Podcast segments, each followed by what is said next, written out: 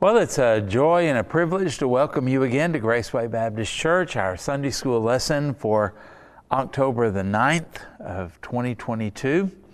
And uh, as we move through the story of Daniel in the lion's den, obviously, as we look at the life of Daniel, we look at the things that surrounded Daniel, that were affecting Daniel. Daniel is an old man by this point, he's up in his 80s. And you would kind of think, and I think we all do, that by that time life is pretty well set and kind of stable, and yet uh, it's not. And in this situation, Daniel, who got along so well with kings, people in, a, in uh, power and authority, think about his relationship with Nebuchadnezzar. And now, under uh, the Persian Empire, a new king, uh, Darius, he seems to be well liked and well respected. He must have been a kind of a charismatic individual and having a good personality and well trusted. And I think part of that would come because he seems from the earliest part of his life until this latter part of his life just extremely stable, faithful, and dependable, that type of thing. No, uh, not a panicker, anything like that, no ulterior motives. And so these kings trusted him and they seem to have genuine affection for him. But uh, we don't want to fool ourselves because Daniel was not liked by everybody. Now, the reason he wasn't liked, as we saw last week, is uh, because he was gaining influence. He was being noticed. He was getting ready to be promoted, and all of the Persian uh, satraps and governors even those that were kind of his peers, they didn't think that he deserved it. They didn't like him gaining that favor and that power. And so remember, they looked and looked and looked, couldn't find anything ethically wrong with him. They couldn't find any incompetence in his job, nothing like that at all. He had that excellent spirit within him. And so they said the only way we're going to get him is to find something that has to do with him, him and his God. They knew he would not violate the law of his God, and they knew that his characteristic faithfulness toward people would also be his faithfulness toward his God. And so they uh, conspire together, without Daniel, of course, to go before the king and to uh, get the king to sign a law that no one could petition any god or man for 30 days except the king. Now, how, number one, do you practically enforce anything like that? This is not just a law that said Daniel cannot petition any god. This is basically the universal law of the entire empire. Now, how are you going to watch all of those people, and how are you going to enforce anything like that? It's just not practical at all. But remember, the purpose here is not to make everybody in the entire empire petition the king. That's not even going to be possible. This is all uh, a way of getting at one person. This is the kind of thing to where oh, maybe you have worked in a company where there's one employee that is kind of messing up.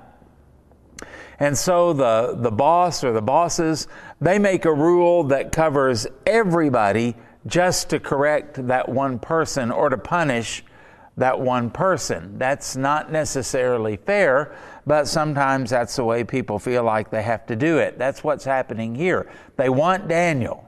They really want Daniel and they want him out. They don't just want him neutralized or anything like that. Uh, their plan here is for murder, actually.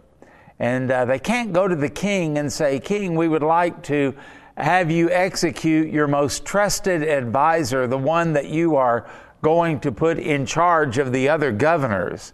Remember, he was one of three governors that oversaw 120 satraps who watched over the entire empire, the kingdom. And the king was getting ready to promote Daniel to be the chief governor of those other ones. And so they can't go to the king and say, uh, We want this guy executed. uh, they would probably die for something like that. So they have to kind of cover everything up and they have to make this universal sweeping law, and Daniel's the one that would be caught in the, uh, the net, so to speak. So the title of the message is Who's in Charge Here? Who's in charge? Now, on first glance, we and anybody else would say, well, it's a king. The king had absolute authority. But really, when you read the story, the king is being played, he's being manipulated. He is the one who is being used here. And the others, these advisors, are manipulating him and they are controlling him. So, who's really in charge? And it looks like Daniel's enemies are. Now, we all kind of have this idea that if we had power, wouldn't it be great? But we don't think about the pressure that comes along with being in power like this. All of these advisors are using the leverage that they have to try to control the king, and the king, sadly, doesn't even seem to know it. And that's why uh, I, I want you to understand the more power you get in any situation, the more vulnerability that you have. When you go to work and you uh, are working at, the, at a lower level job, let's say, and uh, you don't really make any decisions, you just do what you're told, and you're not really responsible for anything except just following instructions. And if it's wrong, or if it's out of order, or if it costs too much, or whatever, it's not on you. It's on the foreman above you. It's on your supervisor. It's on whoever is running everything. And so the more you climb the ladder, the more responsibility you take. Sure, it may be nice to have power and to have authority, but the responsibility goes up with that as well. And uh, we might say that the stakes get higher, don't they? There's the uh, principle in business, I think they call it the Peter principle, that says everybody is promoted until they hit a level of incompetence. And so a person may be, for example, a very good assistant coach or position, position coach for a football team, and yet they are a terrible head coach. They just went up one step too high. The same thing can happen in business and any number of areas. And so uh, when we think about that, it's because with each rise in power, there's a rise in accountability. Who else are you going to blame? And so, if the kingdom doesn't go well, the king is probably going to try to blame other people, but at the same time, every king wants their kingdom to run well, to function well, and then add into that their desire for power, but also their desire uh, to have their ego stroked and everything. It just, all of those things together are just a deadly, deadly, deadly um, combination. The old saying that says power corrupts and absolute power corrupts absolutely is certainly true in here. And so uh, Darius here, as the king, they are playing him and playing on his ego and playing on his authority because they want to get Daniel, but they don't have the power to do it. But they're going to band together, use their power, manipulate the king, all for the sake of getting Daniel. Boy, Daniel must have been something for anybody to want to work that hard and to go to these lengths to try to get him. He must have been a real threat to them and really making them uh, look bad here. And so uh, let's kind of find out what is happening here. And by the way, it's just kind of a reminder, too. Whenever you see somebody in power, uh, don't just watch them and don't just listen to them. Look at the people that are around him because um, that's where you see a, a, lot of what you may want to know or may not want to know about somebody. Politicians will do this. They'll they'll campaign for a certain thing and a certain platform, make certain promises. Here's what you do. You want to know if they're honest or not? Look and see who their advisors are. And if their advisors don't match up, for example, if a guy is running for office and he says, I am a conservative, and yet he surrounds himself with liberals, guess which direction he's going to go? Or if a person is running as a liberal, but they can uh, surround themselves with conservative people, guess which direction they are going to go? And so uh, watch the advisors. They are the ones who many times really have the power without really having the power or saying they have the power. They use influence. Influence is a big, big, big deal. Okay, so let's go to Daniel chapter 6 and we'll begin reading in verse 6. So these governors and satraps thronged before the king, that's an important word, and said thus to him King Darius, live forever. All the governors of the kingdom, the administration and satraps, the counselors and advisers have consulted together to establish a royal statute and to make a firm decree that whoever petitions any god or man for 30 days except you, O king, shall be cast into the den of lions. Now, O king, establish the decree and sign the writing so that it cannot be changed according to the law of the Medes and the Persians, which does not alter. Therefore, King Darius signed the written decree. You see what's going on here? And uh, as we think about this, what is happening? First of all, think about this there's majority rule or mob rule, or maybe we should just call it peer pressure. Do you notice how they throng before him and then they say, everybody thinks this ought to be done? And that's what influenced the kings, uh, or the king here. Now, notice that this is cloaked in dishonesty. They could not state their real reason. We want to kill Daniel. How about it, king? That wouldn't ever happen. And notice that they thronged him. It wasn't just one person going before the king, or maybe two or three people thronged. The definition of thronged is to crowd into, to press against in large numbers. And they do this because people who are like this, they like to appear to be big, important, part of a movement. Um, I can't tell you the number of times I've had people come to me and say, Well, people are talking and they want this and this, or they don't like this or this. You know what I learned to say when I was a much, much younger pastor? I won't say I'm not a young pastor now, but when I was a much younger pastor, is to ask questions like, Who's saying that? How many are we talking about? Can you give me their names? Because most of the time, people like to inflate all of that. They like to appear bigger, more powerful, more influential, and to put the squeeze on you. And um, they do that by making themselves, you know, to have more power than they actually do, or to have more people behind them than they actually do. So, through this, what we have just read, they thronged him. So, they, they used uh, the pressure of numbers that are here. And then they even go further than that. They're not going to let this die, kind of uh, nagging him and, and staying after him, and they keep bringing this thing up and they make it look like everybody wants this to happen, right? And so uh, that's the first thing mob rule, peer pressure, we might call it. Everybody's doing it. You remember saying that to your parents one time, or, you know, a couple of times maybe? If you were like my parents, you didn't do it much more than that. If your parents were like mine, because uh, they would shut that down in a hurry. But your thing was, why can't I do this? Everybody's doing it. Everybody's going. All the other parents are letting their kids do this. Why won't you let my kids do that? You know the game. And if you're a parent, you've experienced that as well.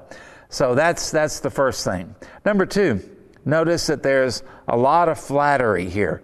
And they said thus to him, King Darius, live forever. You know, we don't want your rule to ever end. We don't ever want anybody else. You are the best. You're the greatest, right? And uh, says, all the governors, now did you notice that? You might want to kind of mentally circle that word. All the governors all the governors of the kingdom, the administrators and satraps. Wow, that's a lot, isn't it? Not only that, but the counselors and the advisors, they say. And so they kind of come up stroking his ego, making him bigger than he really is, and making them to seem to be more in his favor and in his court than they really were. See, this is going to come across as something to where they say, This is all about you, O king, but it's really not about the king, it's about them, and it's specifically about Daniel. So they lied here. They said, All of the governors. Oh, wait a minute. Seems like I remember that Daniel was a governor. You suppose Daniel voted for this? You suppose Daniel was in on this? Well, absolutely not but they're going to say it like it is. Everybody is for this. All of the important people really want this to happen, King. So pay attention to all of this. You're, you're too smart to ignore this, King. You're too good of a king to overlook this and not put it together. Just words of flattery. And so they're puffing up his ego.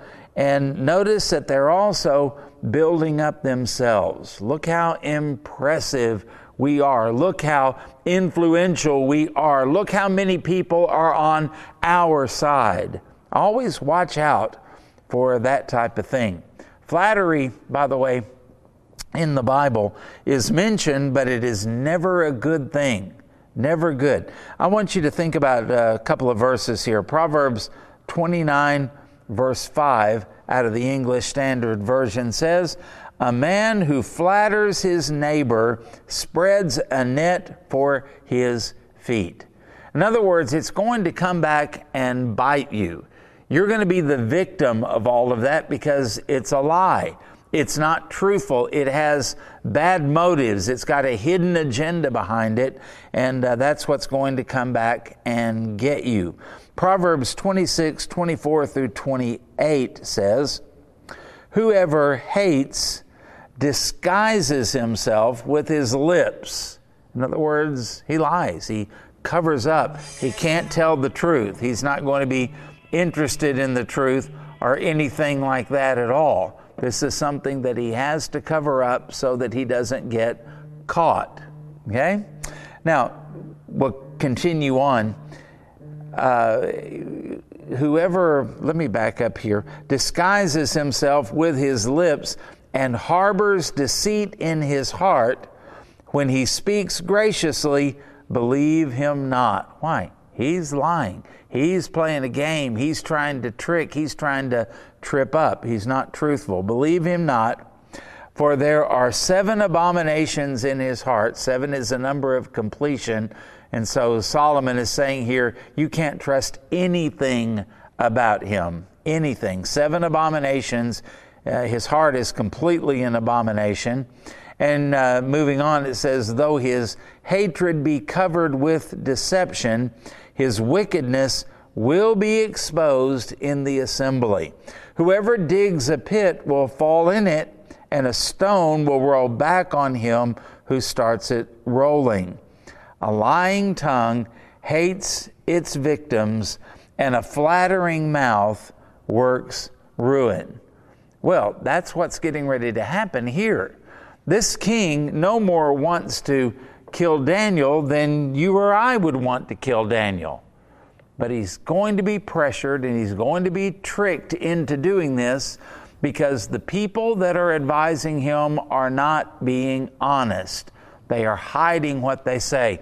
And that's why you have to be careful so often and in so many situations where you think you can trust somebody and you think they have your best interest at heart, but they may not. So we've got to be wise and we've got to be discerning in everything that we do. Now, number three, you'll notice that they had a hidden agenda. These points kind of overlap as they almost always do. A hidden agenda.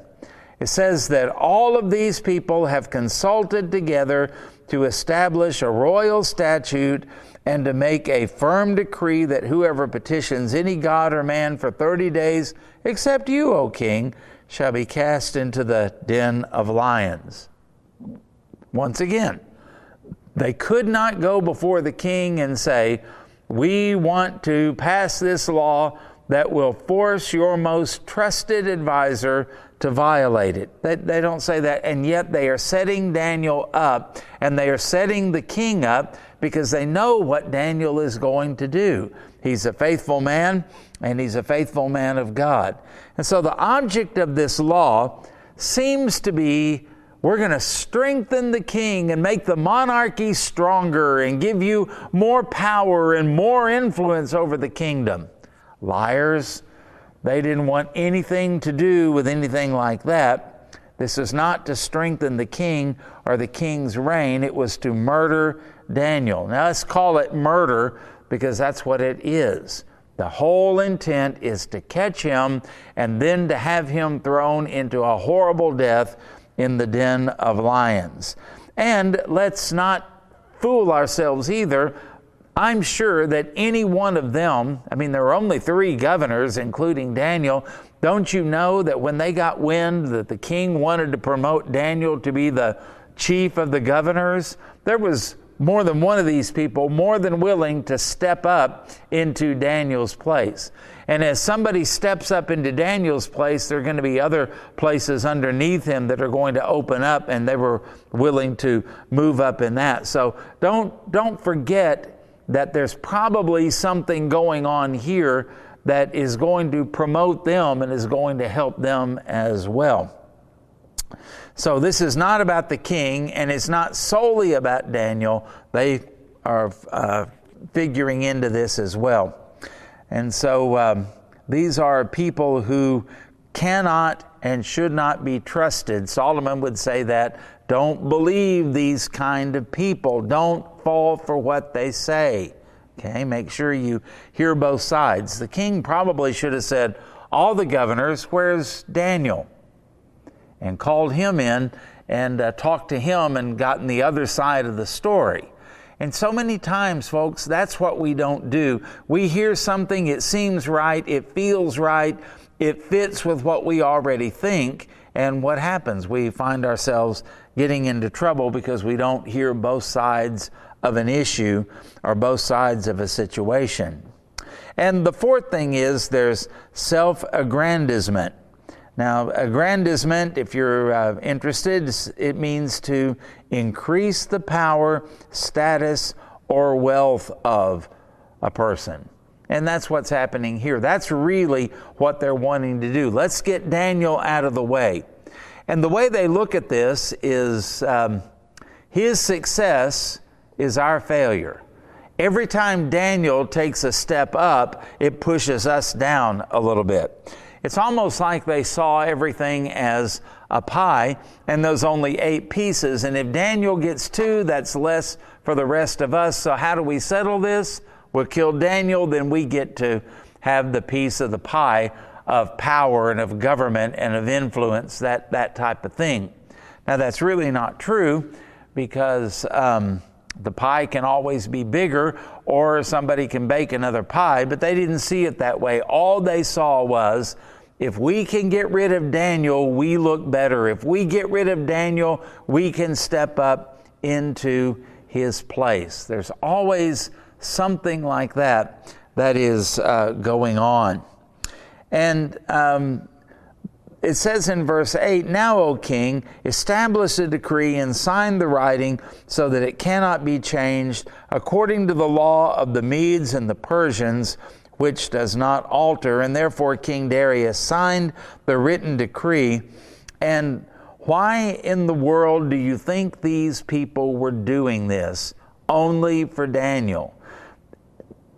Maybe we could understand it if there was a I don't know, let's just say the, the Nazi party was growing in uh, Persia and the Persian Empire, and they were getting ready to overthrow the government and assassinate the king and take everything over. And as the Nazi party, for lack of a better word, started growing, that, that meant there was a real threat. And so they come before the king to outlaw the Nazi Party. Okay, we could kind of see something like that, but they're going to all of this trouble for just one man. a man who had shown that he was no threat to the king or to the empire at all. This, this man who had been faithful all of these years, this man who was so consistent and who was always helpful to the kings under whom he served. Well, what is really going on here?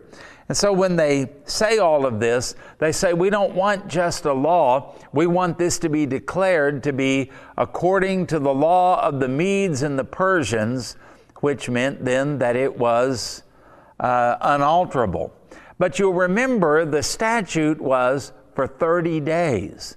This was not a, Uh, a law that was going to be in perpetuity. This was a law that was only going to be for 30 days. Oh, why would that be?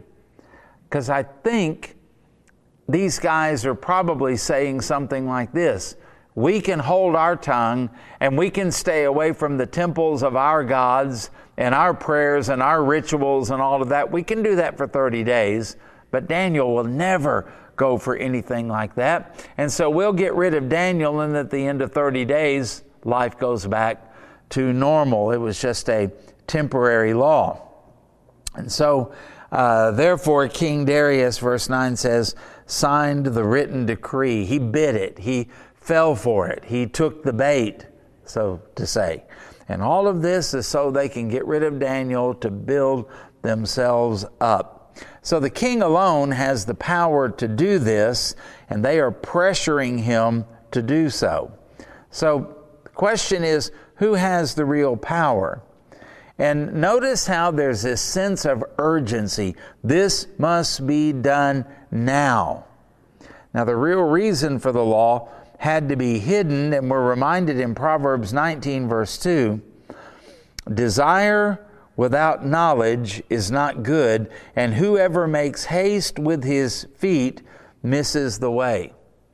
There are so many things that we're warned about in the scripture about making haste or falling for the tyranny of the urgent, as a little book was written years ago said. And there are so many things that are always screaming out, urgent, got to do it now, can't miss this, hurry, hurry, hurry, hurry. And we get pressured into doing things. Now, the king was being pressured into all of this. This has to be done. Everybody wants it. Oh, king, live forever. It'll strengthen your kingdom. And the truth of the matter is, they wanted to kill Daniel and they wanted to promote themselves. And they can't let this go on very long because the truth will come out. If they can get the king to sign the law and hurry up and get this done, then there's no defending Daniel, there's no exposure on anything. They just do it, and then they, in 30 days, go back to life um, as normal. And so uh, think about it. How many times have you gone maybe to buy a car and you're at the dealer and um, you find a car that you like and it's for a pretty good price and the salesman is talking to you and you say, I think I'll go home and sleep on it. Now, how many times have they said, Well, I can't guarantee that this deal will still be good tomorrow? Or I can't guarantee that this car will still be here tomorrow. We got a lot of people looking at this car. I don't know if I can guarantee anything like that. Don't know if I can honor this tomorrow, but you could sign it now. Have you ever noticed how many times that's almost always a mistake.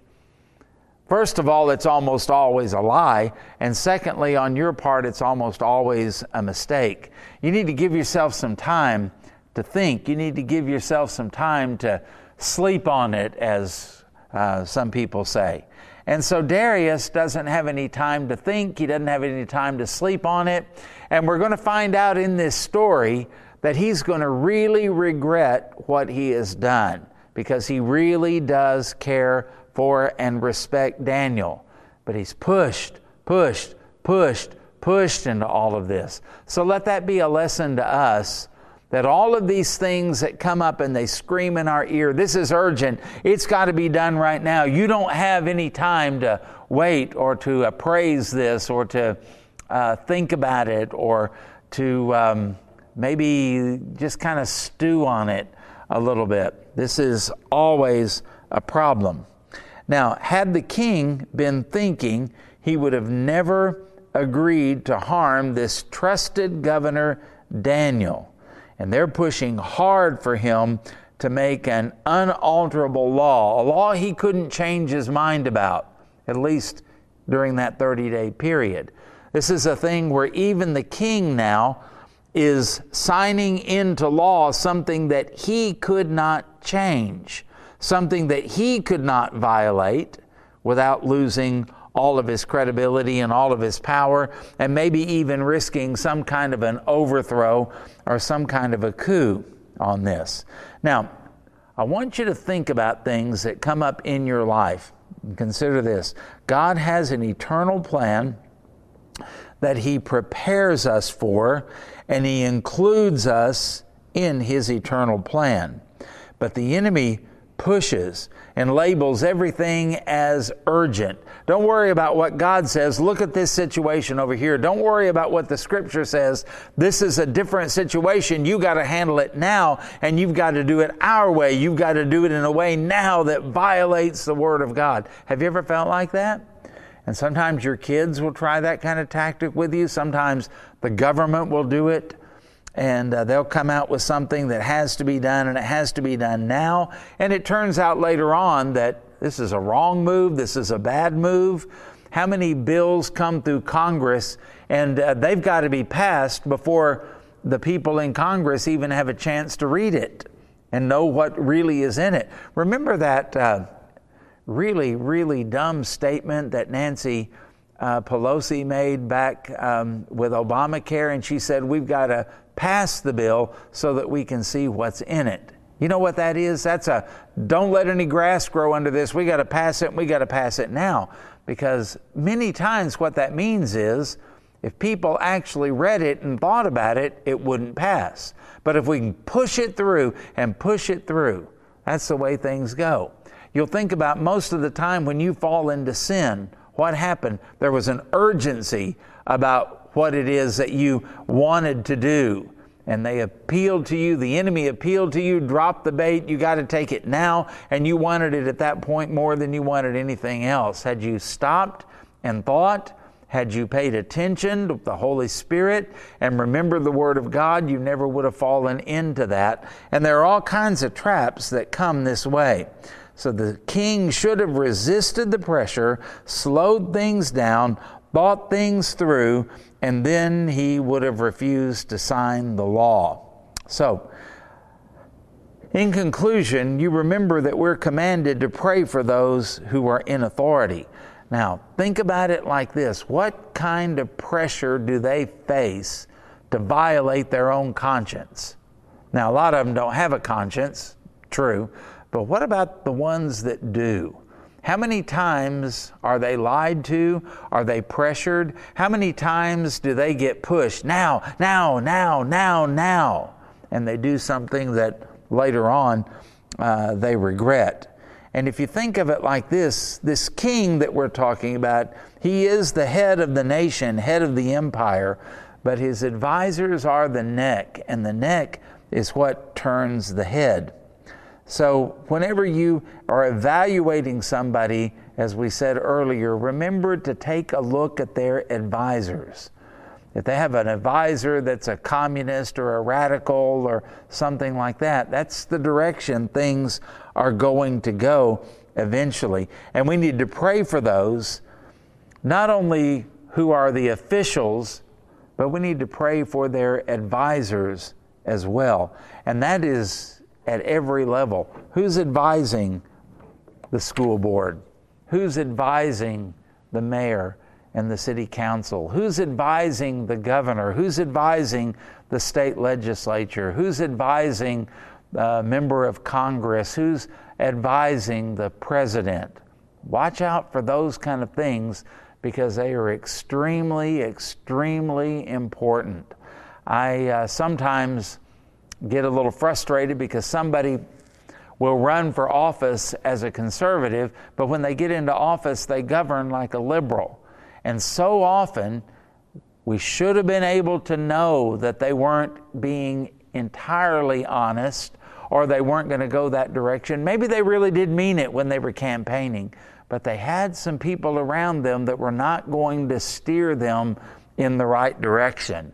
Should have known. Should have known. So, as we pray for those people, pray for the leaders and pray for their advisors. And as you evaluate people, there's an election coming up. Don't just listen to what they say or what they write in their book or the speeches that they make. Look at the people who are hanging around them and who are advising them because they'll tell you a lot about where they're going to go, just like King Darius. We can see it coming by the people that are pressuring him and trying to control him. So, who's the real power? It's not always the king. Many times, the real power is in the advisors. Always remember that. Okay? Well, that is another installment in the life of Daniel, and as we move in this particular part of him heading toward the lion's den, there's a lot of things going on behind the scenes. So, we'll look forward to seeing you again next week. I appreciate you tuning in and watching. And uh, teachers, I hope this was helpful to you and uh, pray that the Lord blesses you as you teach your class. And those of you who are watching this to keep up with your class, God bless you for doing that. That's a wonderful thing, and I really appreciate it. So, again, until next week, may the Lord bless you, and we'll see you then.